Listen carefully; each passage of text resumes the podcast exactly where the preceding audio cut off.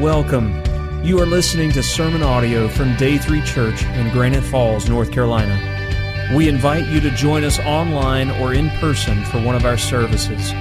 For more information about our church, please visit day3church.org. Day 3 Church. Experience a new day in your life. Morning. Before we get started in the message this morning, I, I feel like we need to, uh, to, to, pray about a, a couple of things. Uh, one uh, is this Rick Little. Uh, Rick found out uh, this morning, early this morning, uh, that his brother Wayne had passed away during the night. So we need to pray for Rick. We need to pray for Wayne's wife and the family and remember them in prayer. Uh, also, uh, Thomas Amaker. Thomas is with us today, but Thomas has spent some time in the hospital this week. i have been out of town some training. Um, may say more about that in a little bit. But uh, his uh, liver enzymes have gone up high, and they still don't know exactly what's taking place with that.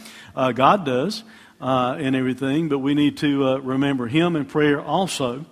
and this might sound like a, an extreme difference in, in prayer requests, and I'll uh, kind of comment on that also in a minute. But we need to uh, to pray for for John. Some of you on Facebook may know this, uh, but John this week had the misfortune to lose a, uh, Taylor acoustic guitar. Now, some of you know what that means. Uh, some of you are thinking, so so you know what's a Taylor acoustic guitar? Uh, a Taylor acoustic guitar is a very very expensive guitar, and it fell out of the back of his pickup on his way here to lead worship and someone else picked it up and don't know who just yet. They've not been able to track it down. And that may sound for you like that's a big extreme of things we're going to pray for. Uh, because you know someone lost a brother, someone's been in the hospital. We're going to pray about a guitar. I, I think God's interested even in the small things, you know, in, in our lives. And uh, it's a guitar that uh, that is being used to worship, lead worship here, and I think God can restore that, you know. But uh, I, would like for uh, for Rick and Thomas and John, all three, maybe to come up here and stand real quick. To go to the Lord in prayer. Uh, and then we'll jump into the message from, from that point. Um, Rick, we're sorry about the, the loss of your brother, uh, man. And, and, Thomas, we hope they find out something really quick uh, for, for you also. So uh, let's, uh, let's join together in prayer. Father, we, we understand, and you knew about before it was ever placed upon our hearts to even pray, but you understand we're, we're bringing a really different spectrum of prayer before you. Uh, Father, we, we do pray for Rick's family uh, in the death of his brother Wayne. We pray, encourage them that you be close to them during this time. Uh, Father, I pray for Thomas. I pray you illuminate the minds of the doctors and help them to see exactly uh, what caused his uh, liver enzymes to go up so high, and that you'll help them to discover uh, anything that they need to do to help. But beyond the hospital, we put our faith in you, and we pray you just touch him in a way that goes away, and there's never ever any issue with it again. And Father John's guitar, we thank you for how he's used it to uh, uh, lead worship. And uh, Father, I know it's misfortunate to have lost it like that. But uh, God, we just trust in you to restore it to him. And we pray that you'll, you'll do that very quickly. For it's in Christ's name we pray. Amen. Amen. Thank you, guys.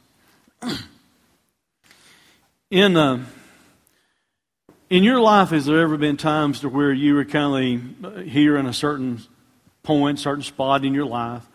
Maybe because of circumstances or, whatever, but you're, you're over here at a certain point in your life. And, and you really feel like you ought to be over here somewhere. You ever feel like that? That you're, you feel like for some reason circumstances maybe have you, have you trapped down, maybe your own choices, but, but you're here when you feel like you ought to be over here. Now, that'll make more sense in a moment because the message as we close out this series in Haggai, God had a specific encouraging message for Zerubbabel. If you remember who Zerubbabel is, uh, he's the, the civic leader of the people in Jerusalem. Uh, he returned from Babylon when the remnant did, and they had started rebuilding the city and started the temple, but then kind of got sidetracked with their own purposes and uh, their own lives and, and, left the temple lie in ruins for years. And then God sends Haggai to proclaim a message and uh, he's proclaiming the message to the people, but also to Zerubbabel because he's the civic leader, and uh, and also to, uh, to, to Joshua, who was the priest in that day and time, who's a religious leader. But uh, today, as we close out this study of Haggai, in these last few verses, uh, God sends a specific message uh, to Haggai, I think, to encourage him. There, there, are several reasons Haggai may have been discouraged uh, in his life, and I'll talk more about those in just a moment as we jump in to the main part of the message. But he could have even been discouraged because of what he had been hearing from Haggai. Because here's the things we've been talking about that we need to put God first. And it could be that Zerubbabel was internalizing that somewhat and telling himself, well, well maybe if I'd been putting God first, instead of me being here, I'd, I'd, I'd, I'd be here. Or maybe he would be thinking, you know, Haggai told us we need to consider our ways and we need to view our ways from God's ways. And Zerubbabel could have been thinking, if I'd only been doing that, maybe, maybe my pathway would have been a little bit different. He could have been hearing Haggai proclaimed to all the people, well, you need to believe God's promises and understand God keeps all of them, even the negative part of His promises. And if I'd only listen to that, if I'd only obey God's uh, command, if I'd only looked up more and understand as I'm living my life that whatever it is I'm facing, if I look up more and understand that God is with me, then maybe that could have helped me get from over here to where I feel like I, I needed to be. If I'd spent more time evaluating my life, looking within, and realizing that, that, that sin itself can contaminate us. It can affect the very work of our hands. Even the things we want to do that are good, the things we want to do for, for God, if we're harboring sin there, then it can contaminate even what we do, even like building a temple. So today, God gives this message of encouragement, I think, directly to Zerubbabel. And what we're going to talk about is this look ahead, God seals us. and I'll read the verses as we, uh, as we go through the message. But Zerubbabel, I think, had a lot of reasons to be discouraged.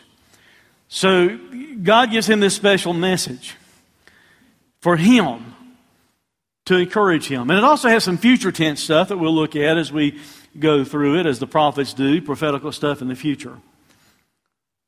But we're going to see God give a message to this individual, this civic leader by the name of Zerubbabel, for the purpose of encouraging him. Really, he gives him two main messages. First part of the message is this. He gives an encouraging word. Now, you know, as I tell you what the pretense of the encouraging word is, you're going to think to yourself, that doesn't sound too encouraging. But you'll understand it from Zerubbabel's viewpoint in a moment. But he gives an encouraging word to Zerubbabel.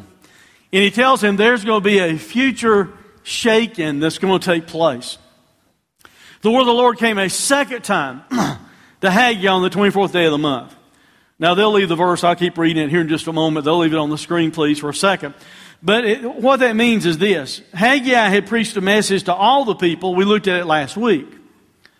But now, on the same day that he delivers that message, God gives him a second message. and the second message is predominantly for Zerubbabel. I mean, still yet for us because it's preserving God's word, but was to Zerubbabel. He says, Speak to Zerubbabel, governor of Judah, saying, I'm about to shake the heavens and the earth and to overthrow thrones of kingdoms. I'm about to destroy the strength of kingdoms of the nations and overthrow the chariots and the riders. And the horses and the riders shall go down, every one of them by the sword of his brother. Now, instead of that sounding like it's an encouraging word, that sounds kind of scary. It sounds like something that you would be shook up yourself, that God is saying, I'm going to shake all this stuff. But I think it was really a, a word that wound up being an encouraging word for, for him. Satan always, I think, wants to attack leaders. Satan especially wants to attack spiritual leaders. And while Zerubbabel was not the priest, he was a civic leader for God's people, for the people who had been allowed to return from Babylon. And there's several reasons he probably has some discouraging stuff that we're going to look at here in just a second. But before we jump into that, I think we just need to stop and recognize that even spiritual leaders face discouragement. I've pastored for Becky probably has the right time. I'll give the wrong time, but I don't know, 30, 31, I think going on 31 years, maybe something like that since I've been called in the ministry, maybe, maybe 32. I'm, I'm old. I forget the exact, the exact figures now. Uh, in with it. That's why God gave me a wife. She can remind me, uh, you know, part, part of it. And I can't tell you the number of times over those 30 years I faced discouragement as a spiritual leader. Because you see, Satan would love to attack me and love to keep me discouraged because if I'm discouraged, it affects what I do for him.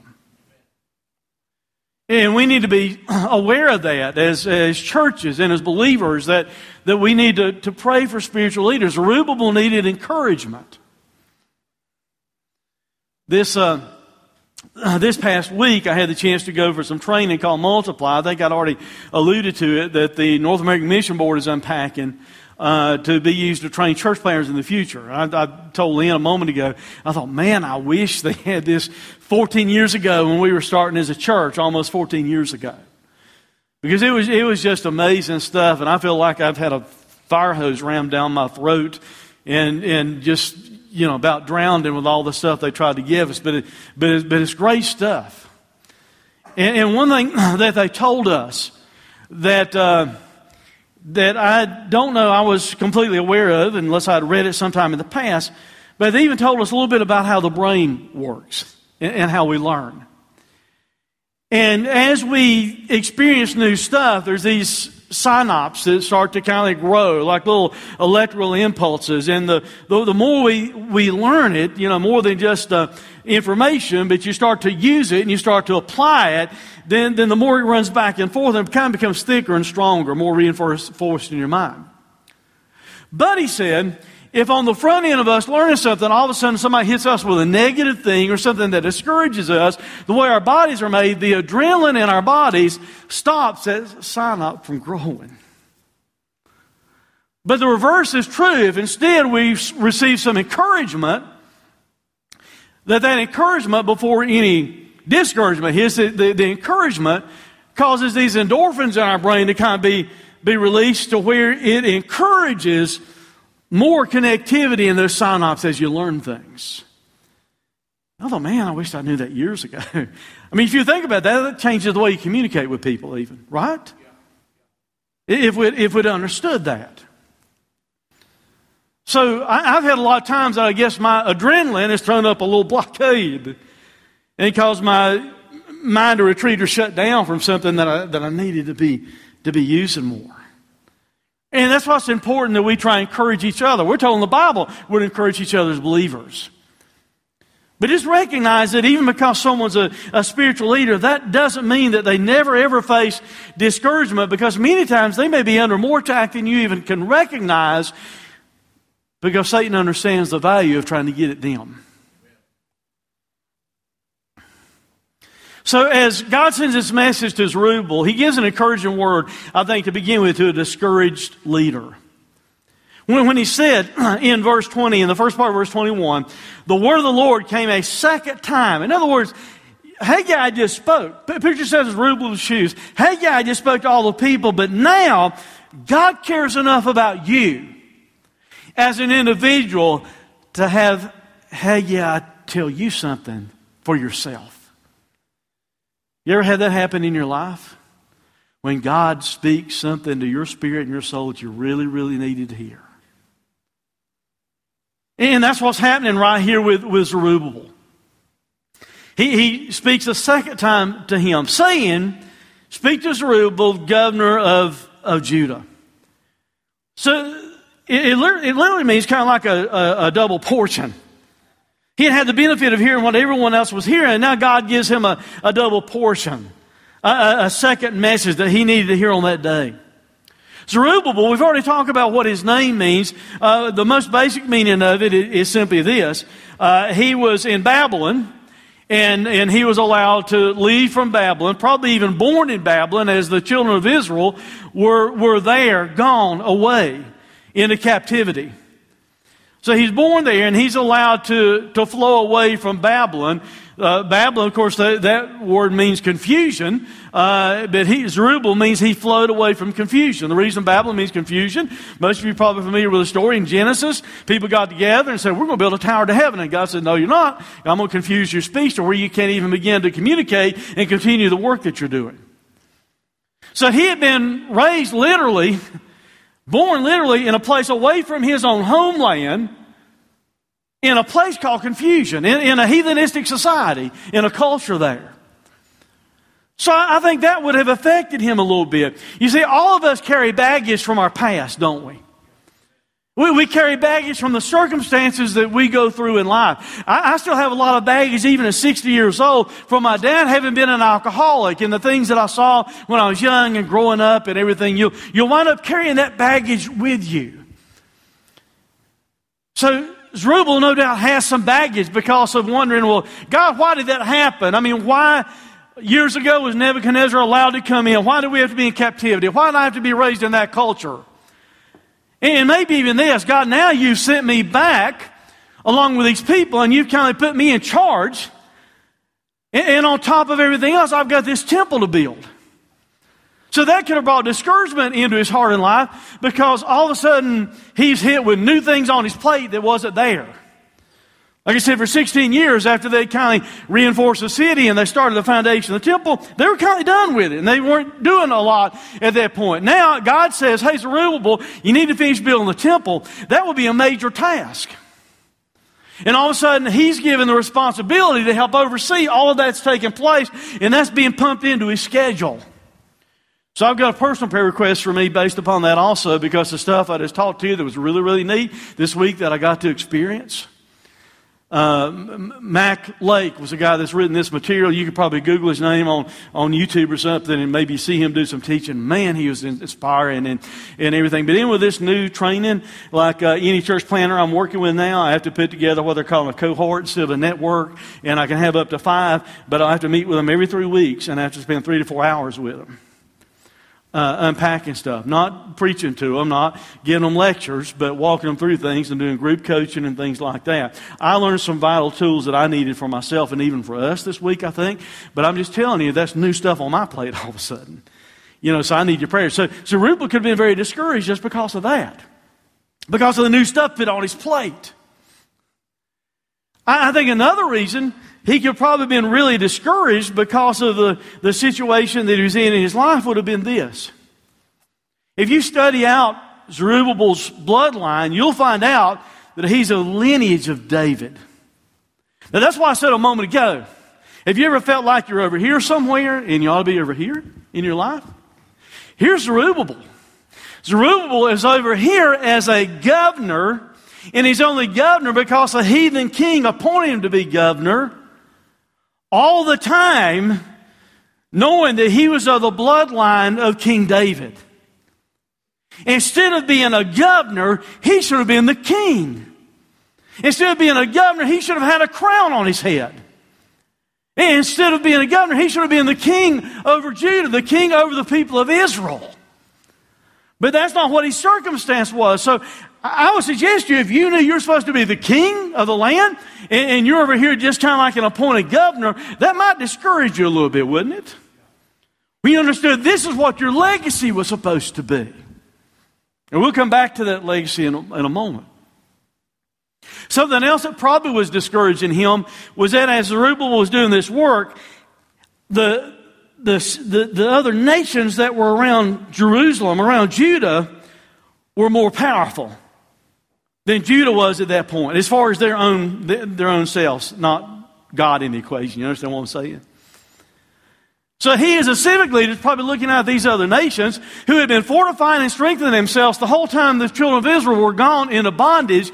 And now they've been told to build up the walls of the city, build up the gates, build the temple. Just maybe in Zerubbabel's mind, he's thinking, what if we're doing this for no reason? What if we build up the gates and the walls and the, and the temple and then another Nebuchadnezzar comes in and another invading army comes in and just tears all of this down, and it's all done for no reason. He can be a little bit discouraged by looking at the strength of those potential invading armies all around him.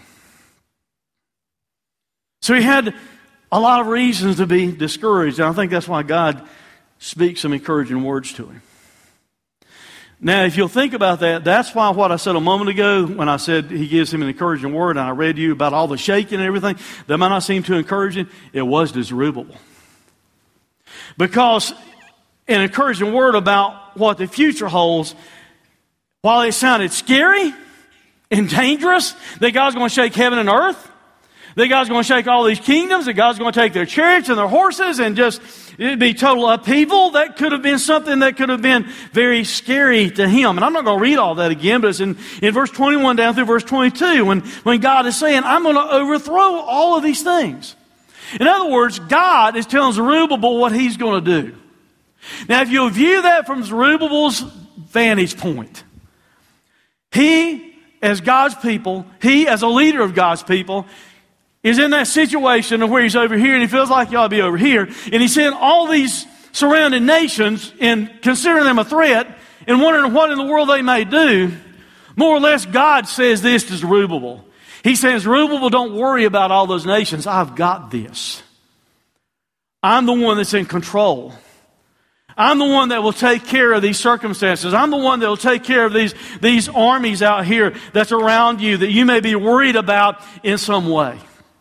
God is reminding Zerubbabel that he is in charge of history. God is reminding Zerubbabel that he himself, God is all powerful. That God is the one that controls history. In other words, the same God in the background, in the history of the children of Israel, the same God that took a little baby that was born in a time period when he should have been killed at the moment he was born, because that's what the king of Egypt, Pharaoh, had given this edict out that they would kill any of the male born children. That's what should have happened to this little baby by the name of Moses. Instead, he's kept alive. And instead, his mother receives information and make this little thing like a boat, this ark, take him out and put him near the bulrushes, which by the way, there are alligators and crocodiles rather out there in the bulrushes. And to do that by faith, and then Pharaoh, the one that's trying to extinguish all the male children in Israel, of the, of the people of Israel, his own daughter is the one that goes and fishes out this baby, raises him in her own home, in Pharaoh's house. He becomes second in command in Egypt before he decides to take a stand with God's people and he kills an Egyptian and then he has to go away out into a desert place for a while. And then he sees a burning bush, and after all his excuses, God sends him into Egypt, and God uses him to perform all the mighty miracles that are there. And the children of God walk out of Egypt carrying riches and possessions that belong to the Egyptians. God is saying, I'm still that same God. He's still that same God today. The, the same God that led Joshua to be mentored by Moses, to be called upon to lead the children of Israel over into the promised land with all the great wall cities and the giants and everything else, to go in and take possession of the promised land. That same God is the same God that's with Zerubbabel, and He's the same God that we still have access to today if you know Christ as your Savior. So instead of being so fearful, and so discouraged about the situation that he was finding himself in, God is giving a word of encouragement saying, don't worry about all this stuff out there. Don't worry about what you see. Don't worry about those dangerous looking nations and armies around you. God is saying, I've got that. And there's coming a time that I'm going to shake them and I will deal with it. Don't worry about it, Zerubbabel. Now, that is not only an immediate message for Zerubbabel and the children of Israel as they build the temple, it's also a prophetic message. Still yet to come. Because as he talks about shaking heaven and earth, and he talks about shaking the, the nations, that's something that still yet will happen in, in a more ultimate way. In Matthew, we find these words For nation will rise against nation, and kingdom against kingdom, and there will be famines and earthquakes in various places, and all these things are but the beginning of the birth pains. I, I think it's awfully easy for us to get caught up, like Zerubbabel may have been in his current circumstances, for us to get caught up in everything we see in the news, everything that looks dangerous in our world, whether it be ISIS or whatever else we're worried about uh, elections or whatever it might be. And we get so worried about those things that we get so caught up in them that we find ourselves very discouraged because we look around and see all this uh, upheaval that's already taken place. You see, the way we ought to view that as Christians is this That just means it's closer to Jesus coming. All the upheaval, anything that you're, you're experiencing in this world today, that I think is probably going to get worse. Instead of us being so worried about it and so discouraged and defeated by it, be reminded of those circumstances. That means there's a king on the way.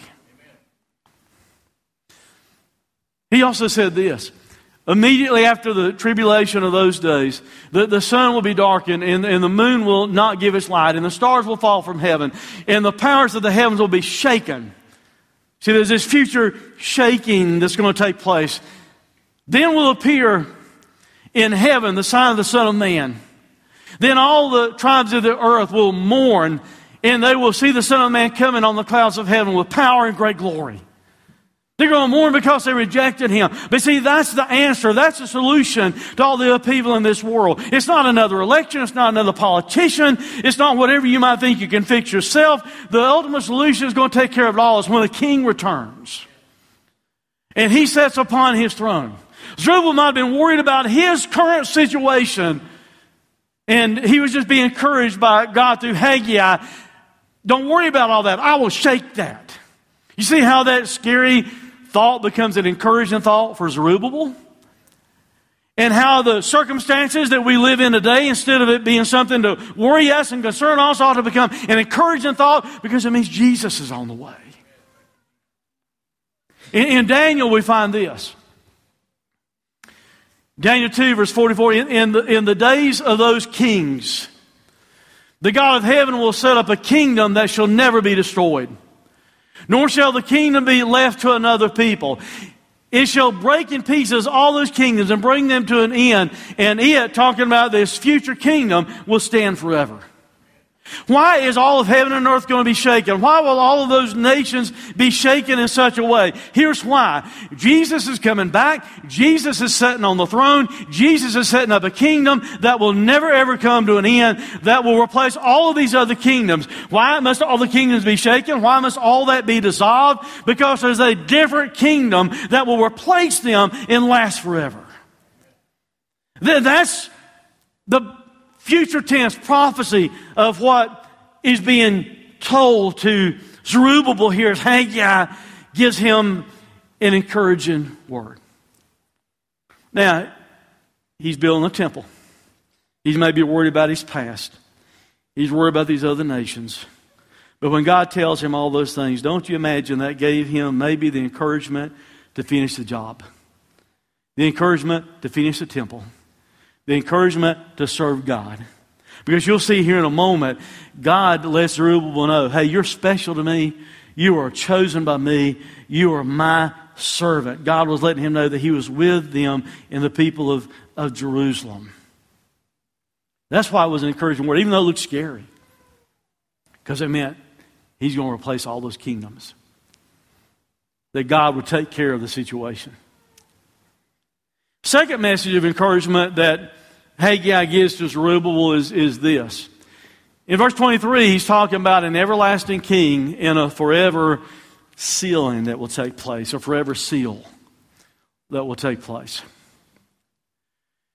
On that day, declares the Lord of hosts, I will take you, O Zerubbabel, my servant, the son, the son of Shealtiel, declares the Lord, and make you a signet ring, for I have chosen you declares the Lord of hosts. Think about that for a moment. On that day, he's telling him there's a day, and he says, Zerubbabel, you're going to be like my, my signet ring, for I've chosen you, declares the Lord of hosts. Go back to what I said earlier. Whose bloodline did I say that Zerubbabel was connected to. He was of, the house and the lineage of who? David. Do you know what that also makes him? It makes him in the bloodline of Jesus.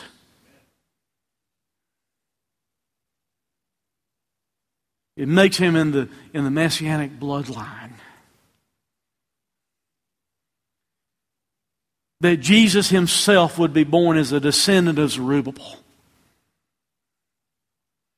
And yes, Zerubbabel might be a signet ring, a stamp of authority for God, but he's also speaking future tense. Hey, Zerubbabel, there's going to be one of your offspring. There's going to be one of your descendants who's going to come, and he's going to be the ultimate signet ring.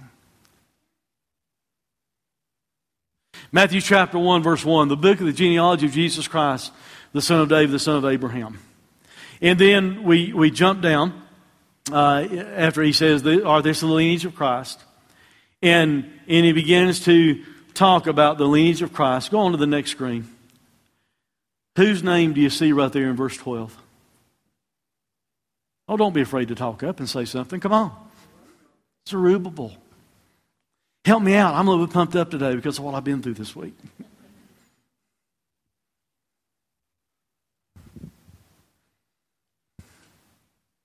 I'm not going to read all the rest of the names that's in between there in, uh, in Jesus. First of all, you probably don't want to hear me butcher them, but that's not the most important thing. The most important thing is look at this. And Jacob, the father of Joseph, the husband of Mary, of whom Jesus was born, who is called Christ. That would be the ultimate fulfillment of these promises that God is making to Zerubbabel. We're told the, the same thing in, in Luke uh, because there's a genealogy there. In, in, in Luke 3.27, you also find Zerubbabel's name listed there in the bloodline of Jesus. God had promised David that of his throne, of his bloodline, there would always be a ruler in Israel. And the ultimate fulfillment of that would be that one day the Messiah would come. And the Messiah would be that ultimate king. And the Messiah would sit on the throne of David forever and ever. That's the point that Haggai is making in, in these verses. He, he's declaring to, to Zerubbabel a future day that God would take a descendant of Zerubbabel and make him his, his signet ring. And in the process of encouraging Zerubbabel, he looks at Zerubbabel and he calls him my servant. Now, now, you're not getting the impact of that. Think about that for a moment. How would you like for God to call you by name and say, You are my servant? Huh? By the way, He's done that. because if you know Him, if you trust in Christ as Savior, He calls you to be His servant. He, he calls you to serve Him. He, he calls you to be priests and, and kings unto him. It is what he calls us to be. So we've been called servants. And then he says this to him I have chosen you, declares the, the Lord of hosts. He said, I have specifically chosen you, Zerubbabel. You are my servant. I've chosen you for this task. That ought to encourage him to do what he's called to do because he hears that God ha- has chosen him. Now, one thing I love about the new training that they're doing with church planters now through the North American Mission Board is that there, will be 12 components or 12 characteristics of a church planter. And the first component deals with their calling and their character.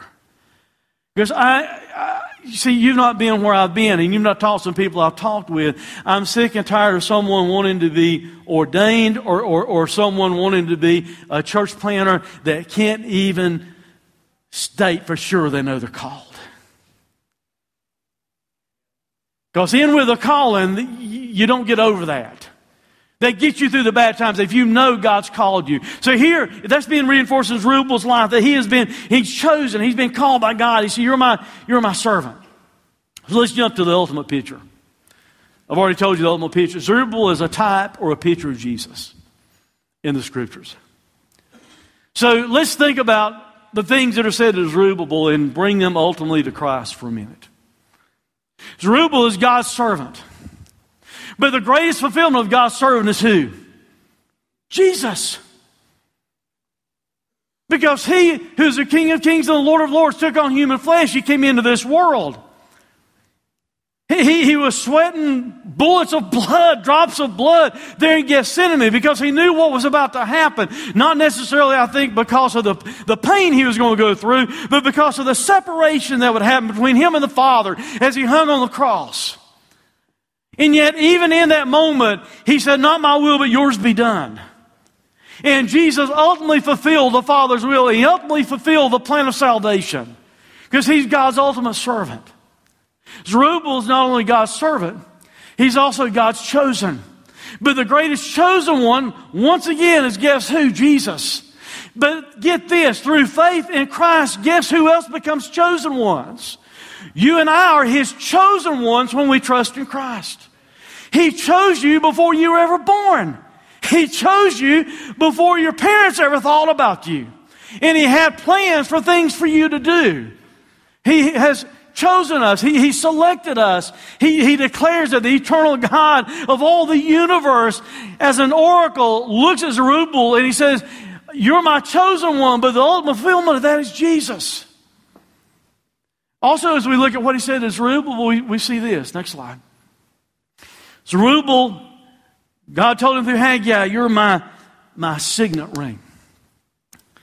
But Jesus, and we're going to spend some time talking about that here before we close, but Jesus is the greatest signet ring. He's the greatest seal of God. Now, if you don't understand that, we need to talk a little bit about what a signet ring does. Now, a signet ring uh, refers to a signature ring. It literally means to close up or to seal. And different cultures used it in different ways. Uh, some of the, the, the countries, uh, nations outside of, uh, of Israel, they would wear it around their neck, and the king would have that as a stamp of authority. And when he was sealing up an envelope with a, a communication, maybe to a to an adjoining uh, country or whatever, uh, before he gave it to the courier, they would put melted wax on, and he would seal it with that signet, and that way it was guaranteed when it arrived to to, to be the authentic message that was received. But but it would be used like that. A signature ring, uh, also in, in, in Israel, in, in, the Jewish culture, they wore it as a ring instead of something around their neck. So it was worn there as a ring. And there's several things that's implied, I think, by this signet ring. It implies to begin with a close connection with God. Right there on the right hand. It was a prized possession because it represented authority. There's several things we'll talk about but because it represented the authority, it was a very prized possession of whoever owned it to have that signet ring because of what it represented. They were prized possessions. That was true of Zerubbabel. So the message that God has given to Zerubbabel is also this I value you. You're my prized possession. How much more is that fulfilled in Christ? Because Christ was the only begotten Son of God.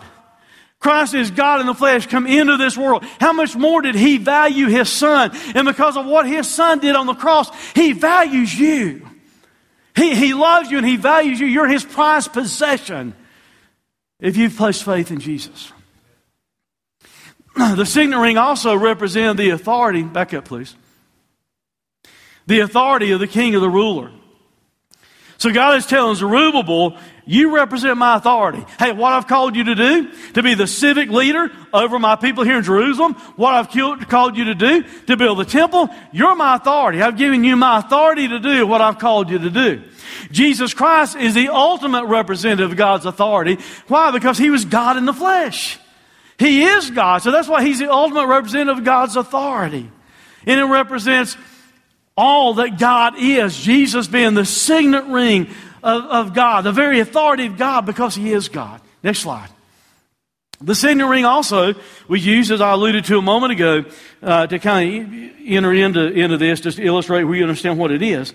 The signet ring was also used to, as a signature of authority. Their official signature on documents to guarantee that the king would keep his promises and fulfill the terms of the document. So Zerubbabel being God's signature was God's signature on the command to build the temple. It's as though God is saying to Zerubbabel and all the people, He's my signet ring. I'm calling him to do this. That means it'll be done.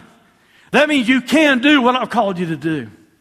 But Jesus Christ himself is a very official signature of God, verifying God will keep all of his promises in Christ in the full terms of the gospel. Why do we know that God will keep His promises? Why do we know that the gospel is true and God will keep all the promises of the gospel that He makes through the gospel to, to those who believe? Here's why. Because Jesus is the stamp of authority. Jesus is the one that seals that. He sealed it in His own blood. Next slide. The signet ring also is used, as I alluded to a moment ago, to close or seal a document. Uh, to protect things, to guarantee whatever inside was safe. Let me give you kind of a little bit of a negative illustration of that, but it still gives an illustration of what happened. Remember when Jesus was put in the tomb? That king decided, I'm going to keep the King of Kings in the tomb by putting a seal on it. And when he put his seal, his insignia, on that seal that was placed upon the tomb of Jesus, it meant that if you break that seal and you're caught doing it, you're going to die. So that's even one of the things that reinforces the resurrection of Christ we've talked about before, because no one's going to break into that tomb a ragtag bunch of disciples because they knew it represented death and because of the guard that was put there. But he tried to seal Jesus in. The problem is the king on earth didn't have power over the king of kings and Jesus took his life back up. Amen? And that seal was broken. But, but also what the seal meant was this. If a king was going to send a message to another king, another government, whoever it might have been, to be sure it wasn't tampered with in the process of going from the original location to the ultimate location, to be sure the courier didn't pop it open and say, well, I'm going to write in what I want to be there. He would seal that document, and then when the person received it, it was guaranteed that what was in the document had been kept safe until he received it. Hey, Jesus Christ is God's signet ring. From the moment you receive Christ as your Savior, God put a seal on your life. And you are protected, you're guaranteed, you're sealed one day to that ultimate destination where one day you will be with God for all eternity because of what Jesus did on the cross. You are sealed right now, guaranteed and delivered to arrive there in heaven one day because Jesus is God's signet ring. And He's given us the, the Holy Spirit of God that even seals us against that ultimate day of, of redemption with, with Christ. Look what the Bible says in 2 Corinthians chapter 1, verse 21 and 22. And it is God who establishes us with you in Christ and has appointed us and who has also set, notice this, who has also put his seal on us and given us His Spirit in our hearts as a guarantee. The moment you receive Christ as Savior, the Holy Spirit of God is deposited in your life as God's seal.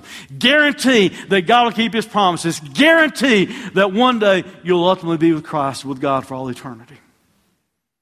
Ephesians chapter 1, verse 13 and 14. In him you also, when you heard the word of truth, the gospel of your salvation, and believed in him, were sealed with the promised Holy Spirit, who is the guarantee of our inheritance until we acquire possession of it to the praise of his glory. Because you're a Christian, you are co heirs with Jesus Christ. You have an inheritance with heaven. It is sealed by the very signet ring of Jesus and the blood of Christ and the Holy Spirit of God being in your life. You are sealed now until that inheritance belongs to you.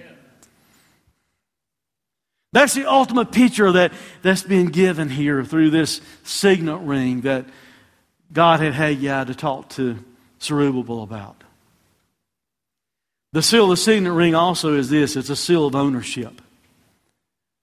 Because whatever was under that seal belonged to the person that sealed it. that means if you know Christ as your Savior, you have a seal of ownership placed upon you. You don't belong to Satan. You don't belong to the world. You don't even belong to yourself, by the way, because you've been bought and paid for with a price. You belong to Christ. You belong to God. And God has placed His seal over you. You're His possession. So, as we come to the close of this series in Haggai, I, I think it would help us to try and remember some of the things that God has said to us in this series. I've already told you, I think, at least one other Sunday, I preached through Haggai at another church kind of the purpose was then raising funds to do uh, renovations that they needed because it was an older facility and, and things like that. And I preached it verse by verse. But it wasn't the same. Have you ever been familiar with something and you've read it and everything, and then sometime later when, when you read it, maybe it's like, wow, this is, maybe this is God has this for me right now. Have you ever experienced that?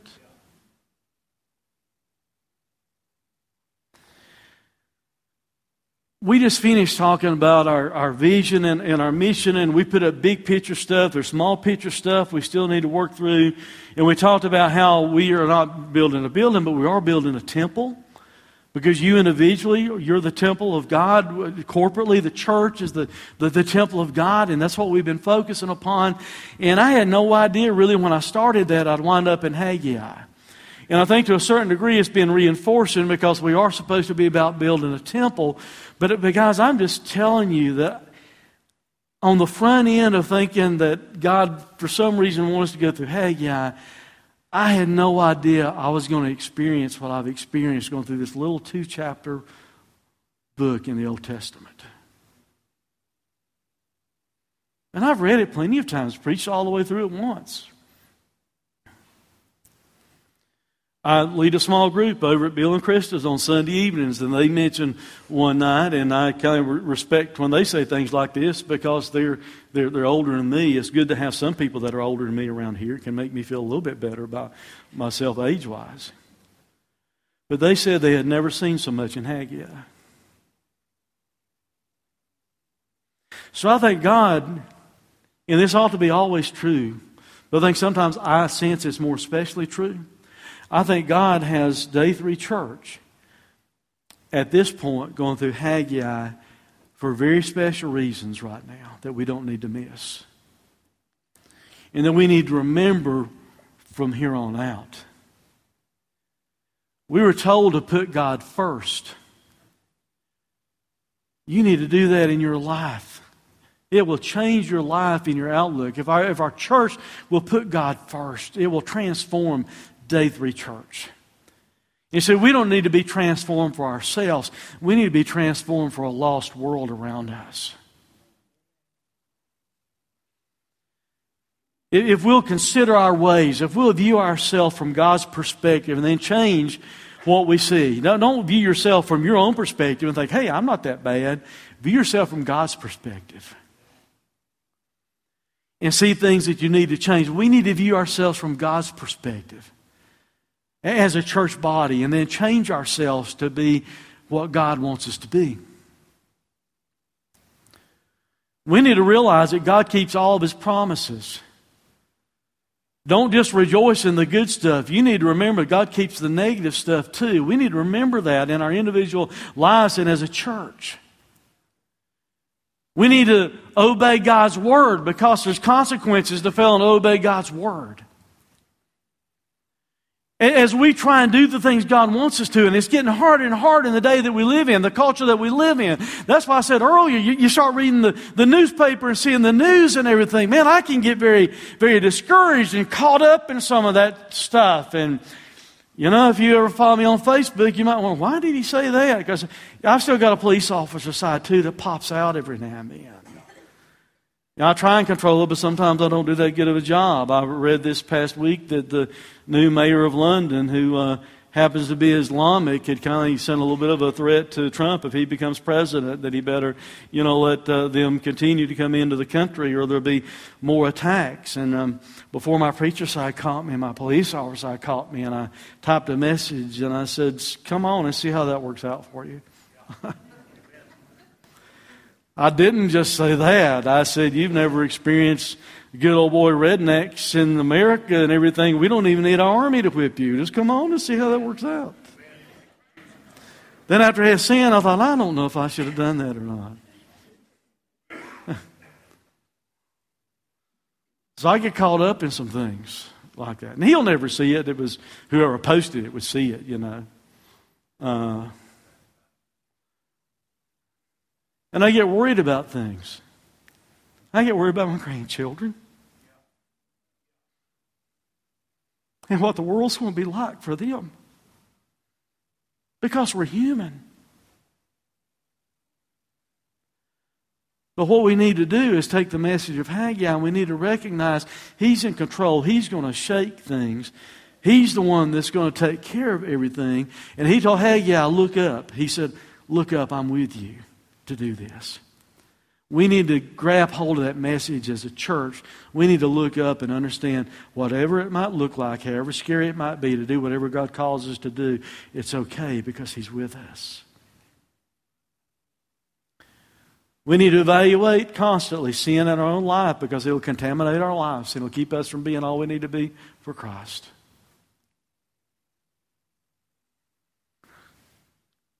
And above it all, we need to look ahead and understand something. As believers, no matter what comes, no matter what we face, no matter what happens in our world, we are sealed by the blood of Jesus. And it's going to be okay. So today,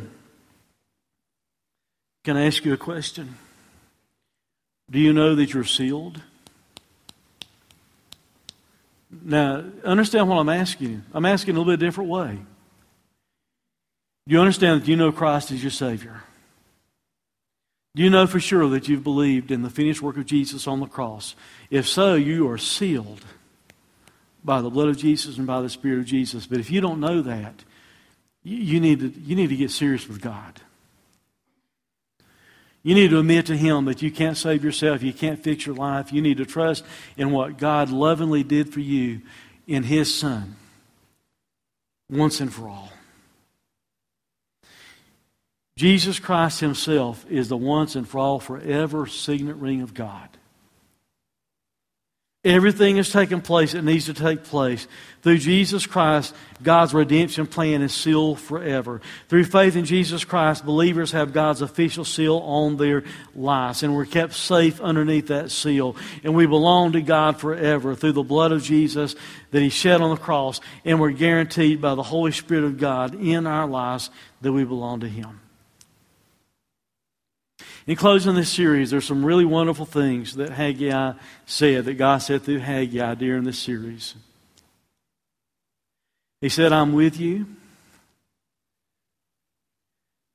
He said, Fear not. He said, I will bless you, and I have chosen you. Man, aren't those great encouraging messages? To know that God is with us that we don't have to fear, that He promises to bless if we live His purposes, if we're living the way He wants, obedience to Him. And He says, I have chosen you. I think it's very appropriately the last phrase in the book of Haggai is this declares the Lord of hosts. Remember when I first started the series, I told you, look through it and see how many times it says, God said, the Lord said, God said, God said, God said, just a, you know, two short chapters.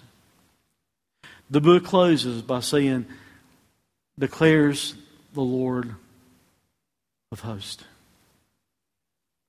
Thank God there's a sovereign God in heaven that can say that and that can keep his word in what he declares. The final son of David one day will rule the earth in peace and righteousness. The ultimate signet ring of God. Therefore, we as God's people, we need to be faithful now. We need to trust in God's promises now. We need to understand that there's a coming king that's going to be all right. We need to strive to keep his word and serve him. Let's pray.